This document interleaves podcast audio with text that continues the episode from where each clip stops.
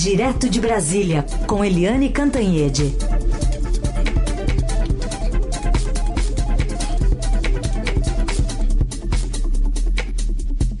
Tudo bem, Eliane? Bom dia. Bom dia, Carolina Herculin. Bom dia, ouvintes. Vamos falar sobre esse período já mais de calma né, na crise Estados Unidos e Irã. Como é que o Brasil está se comportando a partir né, até do pronunciamento ontem do presidente Donald Trump? Ixi, você usou exatamente a expressão que eu ouvi ontem de uma alta fonte do governo. Eu conversei ontem com fontes do Palácio, do Itamaraty, é, das Forças Armadas, e a expressão que eu ouvi foi essa: é que a expectativa agora é de um, aspas, período de calma é, nas próximas, nos próximos dias, minutos, dias, semanas, apesar do alto grau de imprevisibilidade que ainda existe. O Brasil avalia que o, a intenção do Irã ao atingir as bases, mas é, evidentemente não focar nenhum alvo humano, nem militar, muito menos civil americano, é, não matar ninguém, que essa é, disposição, essa posição do Irã acalmou um pouco a te tensão e que deu pretexto para o presidente é, Donald Trump fazer um discurso que o Palácio considerou conciliador. Ou seja, em vez do tom bélico, em ameaças é, de, de ataques, etc., o tom do presidente presidente Donald Trump baixou é, de ataques para sanções comerciais. Ou seja, o status da tensão é, baixou. E isso o Brasil vê como um início de um período de calma e todo mundo torce para isso. Agora, o Brasil continua dando sinais de muito alinhamento automático com os Estados Unidos, tanto que o presidente Jair Bolsonaro fez questão de botar na internet a imagem dele assistindo o discurso do Trump né, lá refestelado, feliz assistindo o discurso do Trump, com a Constituição na mão, e depois o próprio Bolsonaro disse que está trabalhando essa questão com base no artigo 4 da Constituição, que prevê né, uh, o, a luta pela paz, a busca pela paz, de um lado, e segundo, o combate ao terrorismo, de outro. Isso foi no caso dos Estados Unidos, ou seja, o Bolsonaro ratificando uma aliança, uma, um alinhamento com os Estados Unidos. Do outro, o Brasil está agora interessado em manter pontes com o Irã. O Irã que nos que é um nosso parceiro muito importante, que tem um superávit é, comercial com o Brasil de 2 bilhões de dólares, é um dos dois maiores compradores de milho do Brasil, compra soja, compra carne bovina, carne de frango. É, e além de tudo, o Brasil não apenas tem um, uma aliança, uma, enfim, uma parceria forte com o próprio Irã, que é persa, mas também com todos os países árabes da região ali do Oriente Médio. Ou seja, para o Brasil não interessa romper ou criar dificuldades nesses laços com, com o Irã. Tanto que a nova pressão agora é do agronegócio. O agronegócio avisa: não temos nada a ganhar em nos meter com essa guerra, né? E principalmente por cutucar o Irã. O, o, ontem haveria uma reunião bilateral entre os representantes brasileiros, os diplomatas brasileiros em Teherã, com os diplomatas iranianos. Estava previsto isso já há algum tempo, a pauta era a cooperação bilateral na área de cultura e acabou sendo adiado. O Brasil considerou que, ao manter a reunião, Teherã estava fazendo um gesto de, é, vamos dizer assim, de aproximação. Mantém a reunião. Mas o Brasil preferiu adiar a reunião. Por quê? Porque o embaixador brasileiro em Teherã, o diplomata Rodrigo Azeredo, estava de férias no Brasil quando eclodiu a crise, quando teve o ataque que matou o general Soleimani. E é, o que ele deveria ter feito imediatamente era voltar para Teherã, né, voltar imediatamente, reassumir as funções e, enfim, liderar as negociações é, pessoalmente em Teherã. Mas o embaixador que estava de férias, ele pegou uma pneumonia e está internado no Rio de Janeiro.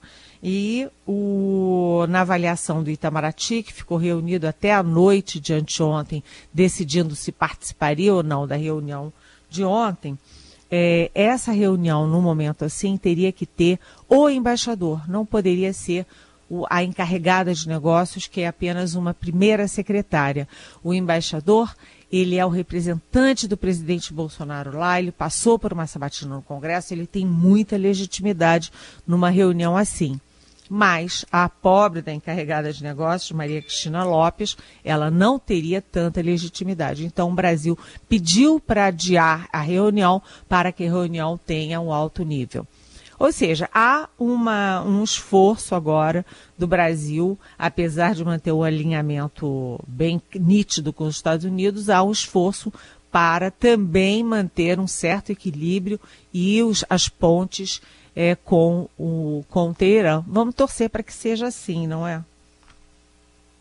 Vamos torcer para que seja assim. Vamos acompanhar também as manifestações é, é enfim, do Brasil, né, de como também vai lidar com essa, com essa situação, dependendo do acirramento. Mas aparentemente ontem o presidente Trump arrefeceu bem, né, o, o os ânimos, né? Parece que agora uh, os contornos estão mais delineados. É, Irã parece ter aceitado, né, feito ali o, devolver o ataque, retalhar os Estados Unidos com essa com esse ataque às bases sem nenhuma vítima, sem nenhum uma morte, né, uma baixa americana. Aparentemente as coisas estão um pouquinho mais controladas. Vamos ver como é que essa questão da sanção econômica vai se dar, né, a partir de agora também.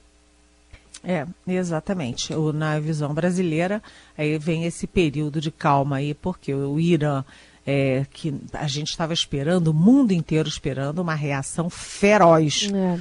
com mortes, etc. E não foi assim. Foi bem menos grave do que se imaginava. Alguma reação teria que ter, isso já estava precificado, e a reação, dentro do possível, foi menos grave do que se imaginava. E o Trump teve, então, o pretexto de baixar um pouco o tom, de é, reduzir a ameaça de ataque bélico por sanção econômica. Ou seja, há uma, uma sensação de alívio, mas esse alívio pode ser temporário. Eliane, e o, o avião que caiu, né? Hoje a gente tem notícias de que ele voltava para o aeroporto na cidade de Teherã logo após a decolagem por causa de um problema, segundo um relatório inicial da autoridade iraniana de aviação civil. Né? É, esse avião se dirigia para o oeste, diz aqui o documento, para sair da zona do aeroporto, girou para a direita devido a um problema e estava no caminho de regresso ao aeroporto. E algumas testemunhas estão também relatando que é, essa, esse, esse, avião teria pegado fogo, né, em algum momento, ainda nessa volta ao aeroporto inicial. O que a gente é, pode também tatear em relação a esse assunto, né, já que, por enquanto, não tem nenhuma evidência de que há alguma relação com atentado terrorista, né? Pois é, essa é a posição brasileira né, uh, não há nenhuma evidência, eh, não há nenhuma conexão que possa aparecer, surgir aí da, do, do, do acidente.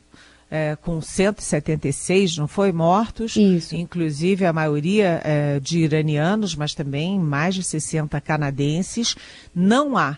Mas quando a autoridade iraniana se recusa a compartilhar a, a caixa preta, que contém todas as informações do voo naquela reta final, que é, essas informações podem ser decisivas para descobrir a causa do, do acidente, aí o Brasil fica com a pulga atrás da orelha. Por que, que o Irã se recusou a compartilhar a caixa preta e os dados que podem solucionar o acidente. Então, o que que diz? Eu estava acabando de falar, né, Carolina, que apesar da, da, da, desse, desse período de calma, o Brasil é, trabalha também com a imprevisibilidade no momento de grande tensão, com os nervos à flor da pele em Teherã, em Washington, é, você tem que trabalhar também com muita imprevisibilidade. Então, por exemplo, uma das minhas fontes falou ontem: olha, realmente o ataque é, do Irã foi menos feroz, mas foram 22 mísseis de longo alcance e isso, segundo a expressão dessa minha fonte, e 22 mísseis daquele tipo não são 22 bombinhas de São João, ou seja, de qualquer jeito o Irã retaliou.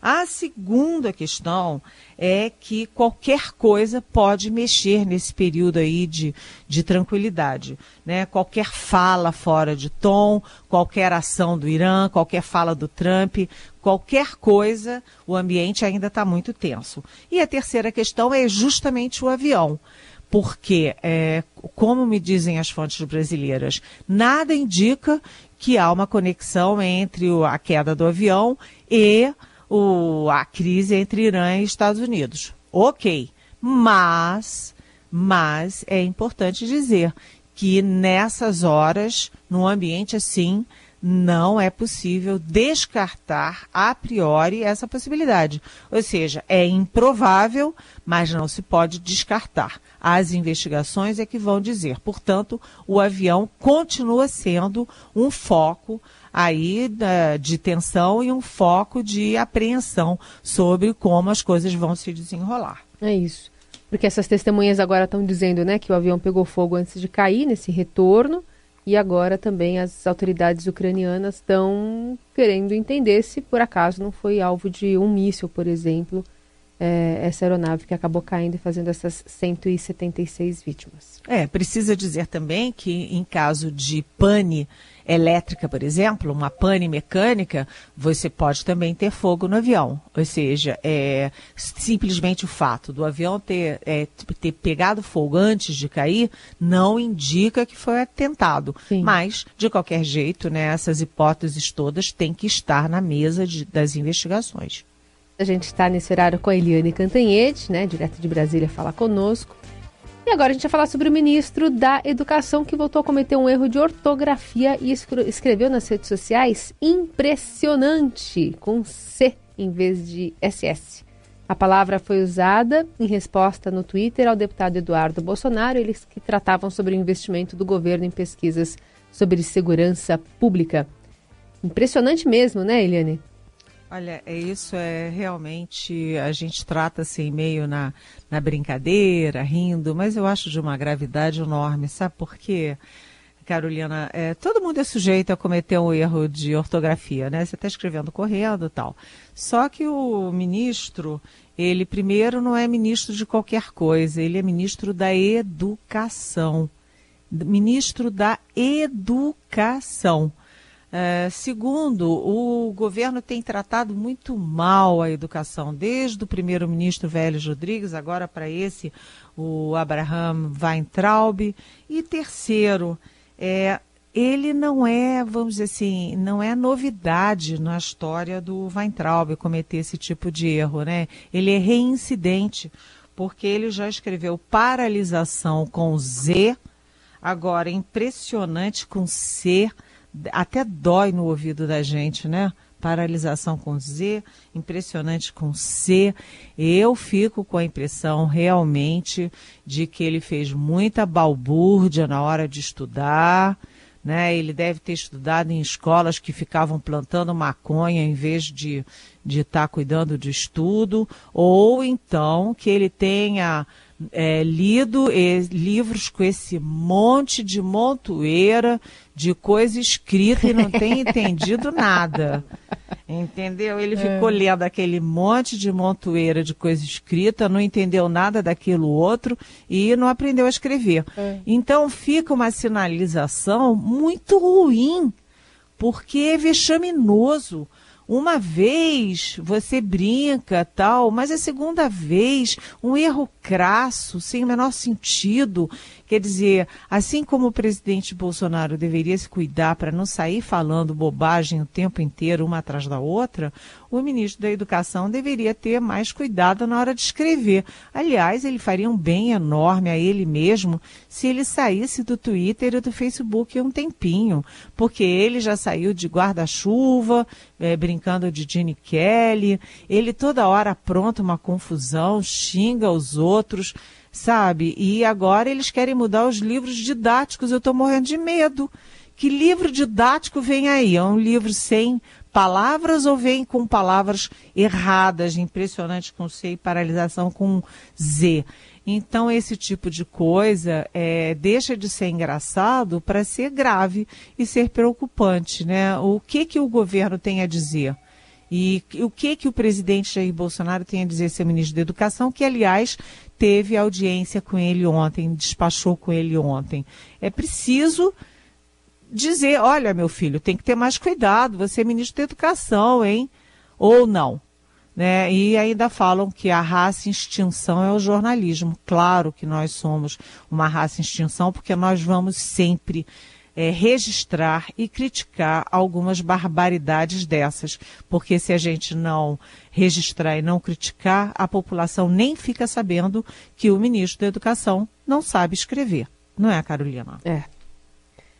Bom, vamos falar também sobre um brasileiro, né, o ex-presidente da Aliança Renault-Nissan, o brasileiro Carlos Ghosn, que falou lá no Líbano pela primeira vez, né, do processo que ele sofre lá é, em Tóquio, ele saiu fugido de lá. E a gente tem detalhes com o repórter do Estadão que acompanhou essa coletiva direto de Beirute, o Fernando Scheller. Oi, Fernando. É, foi a primeira coletiva que ele deu desde que ele foi preso no Japão em novembro de 2018. Bom, no dia 29 de dezembro ele fugiu do Japão aqui para o Líbano. Ele chegou aqui no dia 30 e desde então tinha toda essa expectativa para a fala dele.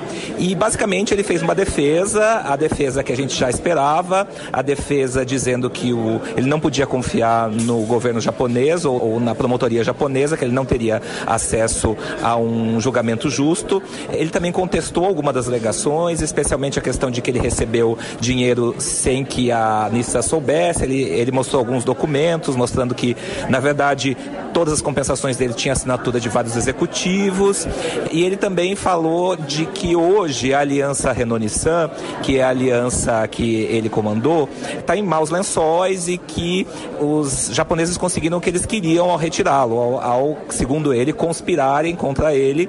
Eles conseguiram é, que a aliança se tornasse uma aliança fraca e hoje, basicamente, segundo ele, ela não existe mais. E entre as coisas que a aliança perdeu nesse processo foi a fusão com a Fiat Chrysler, que acabou acontecendo com a PSA, dona da Peugeot Citroën, que segundo ele foi uma grande perda para a Renault Nissan. Ele não falou muito sobre a fuga dele, como foi a fuga dele, quer dizer, todas as especulações. Se ele fugiu no instrumento, é, dentro de uma caixa de instrumento musical, ele não falou também exatamente qual que foi a, a rota que ele fez para chegar no Líbano. Ele disse que ele não quis falar nada ou, quis, ou falou muito pouco porque ele tinha medo de prejudicar as pessoas que ajudaram ele nesse empreendimento. Então é isso, assim, é, foi uma, é uma estratégia de defesa. Ele fica no Líbano por enquanto. Ele agora está reunido aqui com a mulher dele, a Carol, e ele disse que agora vai começar a montar a estratégia de defesa dele porque recebeu documentos que ele, aos quais ele não tinha tido acesso do governo japonês. É isso. Fernando Scheller para a Rádio Eldorado, aqui de Beirute, no Líbano.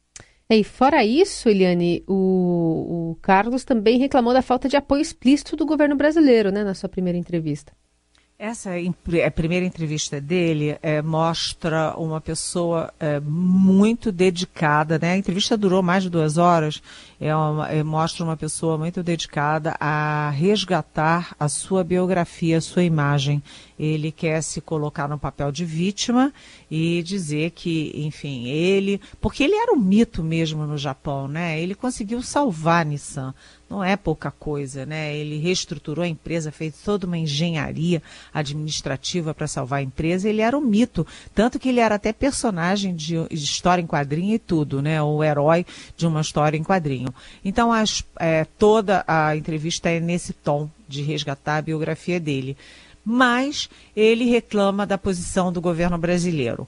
O presidente Jair Bolsonaro telefonou para a irmã dele para perguntar como é que estavam as coisas e tal. O cônsul brasileiro no Japão, o próprio Carlos Gomes, é, elogia, diz que tomou as providências, que foi muito elegante, etc., que foi um parceiro.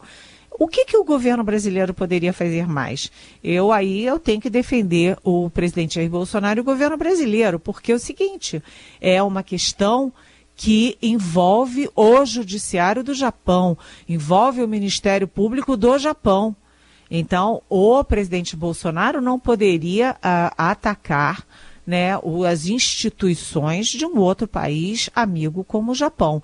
Ou seja, ele foi, fez a gentileza de telefonar, o Itamaraty ajudou no que pôde, etc., mas isso tem um limite.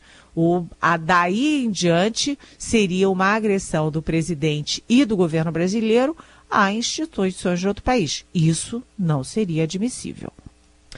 Eliane, tem pergunta aqui da Elizabeth, quer saber da sua opinião sobre essa chamada censura, né? O pedido do desembargador que quer retirar do ar o especial de Natal do Porta dos Fundos. Ela está perguntando se isso é censura ou não.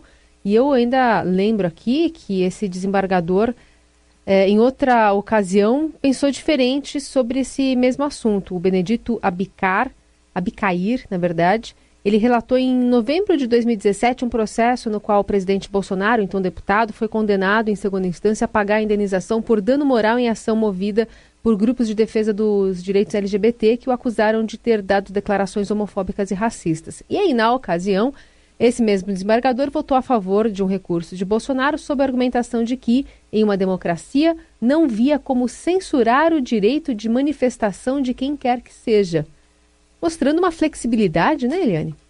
Pois é, é, é a ideologia que fica pairando sobre tudo. Né? No caso do Bolsonaro, o desembargador usou, recorreu a, ao princípio de, do direito universal de manifestação. Mas no caso do Porta dos Fundos, esse direito não vale. Por quê? Porque o desembargador está julgando com as crenças pessoais dele, com, uh, com as suas, uh, suas questões pessoais, religiosas, morais, etc. E desembargadores devem deixar essas coisas em casa, né? E quando usam a toga para decidir, eles devem decidir é, muito menos, muito mais impessoalmente. Aliás, a impessoalidade é um valor muitíssimo importante é, nas questões jurídicas no judiciário.